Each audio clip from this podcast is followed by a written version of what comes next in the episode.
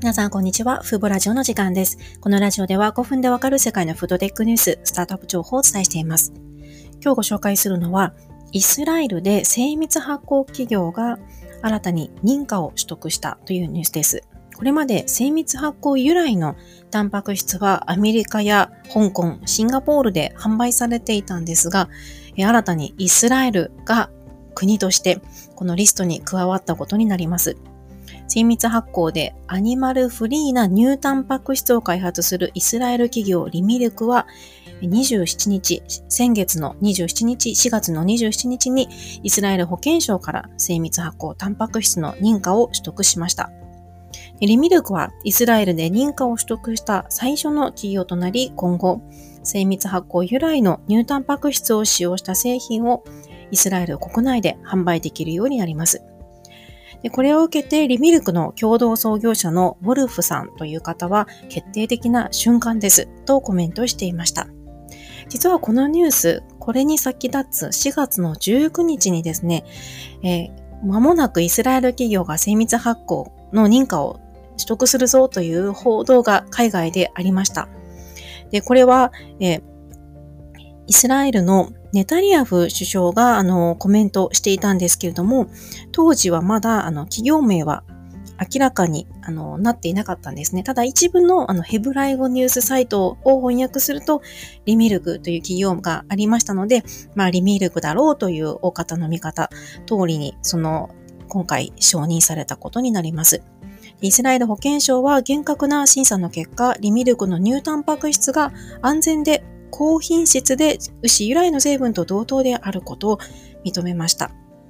今回の発表により、リミルクはアメリカ、シンガポールに続き、イスラエルの3大陸で販売許可を取得したことになります。これまで精密発酵による食品開発ではアメリカやシンガポールがだいぶ先行していたんですが、今後イスラエルが巻き返しを図っていくと予想されます。でイスラエル自身もですね、あの、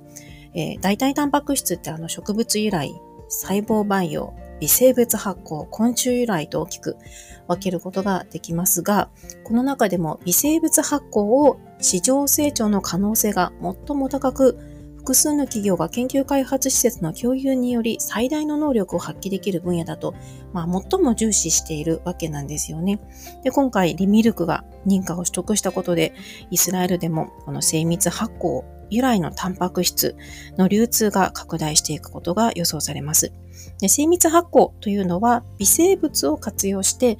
動物を犠牲にすることなく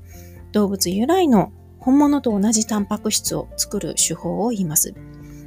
微生物に必要な遺伝子を挿入して、これを、この微生物の発酵反応を利用して、目的と特定の成分を作る手法です。最終産物からは微生物が除去されますので、海外ではあの遺伝子組み換えプロセスを使用していますが、遺伝子組み換え食品とはなっておりません。でこうしてできるあの乳タンパク質、例えばリミルクの場合はですね、畜産由来のものと比較して生産で必要になる土地はわずか1%、また飼料など必要な栄養の原料も4%で済み、水も畜産と比較して10%で済むと言われています。また生産プロセスで発生する温室効果ガスも最大で97%少なくなっており、こう環境への負荷が軽減された持続可能な代替タンパク質であると言えます。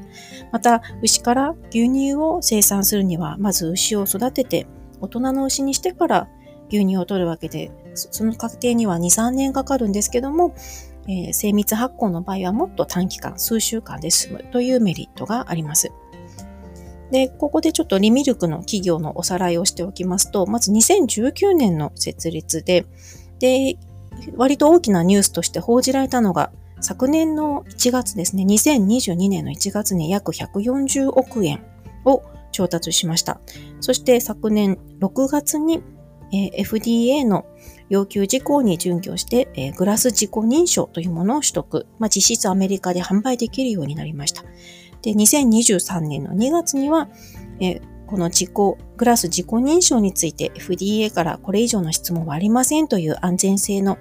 クリアになったレターを受け取るとともに、シンガポールでも販売認可を取得しました。これに続き今回4月にイスラエルで認可されたという流れになります。で、リミルクの製品は今市場に出ているものは、今現在はあのないんですね、えー。2023年の1月に食品大手のジェネラルミルズがミルクの乳タンパク質を使用したクリームチーズを販売したんですけども、これは2月にすでにこのブランド自体がクローズされて終了になりましたので、現時点でリミルクの製品、市場に出ているものはないと思うんですけども、アメリカとシンガポール、そしてイスラエルで認可を取りましたので、今後ミルクやクリームチーズなどの製品が市場に出ていくと予想されます。今回はイスラエルで初の企業、リミルクが精密発酵タンパク質の認可を取得したというニュースをお伝えしました。今回も最後まで聞いていただきありがとうございました。ではまた次回のラジオでお会いしましょう。さようなら。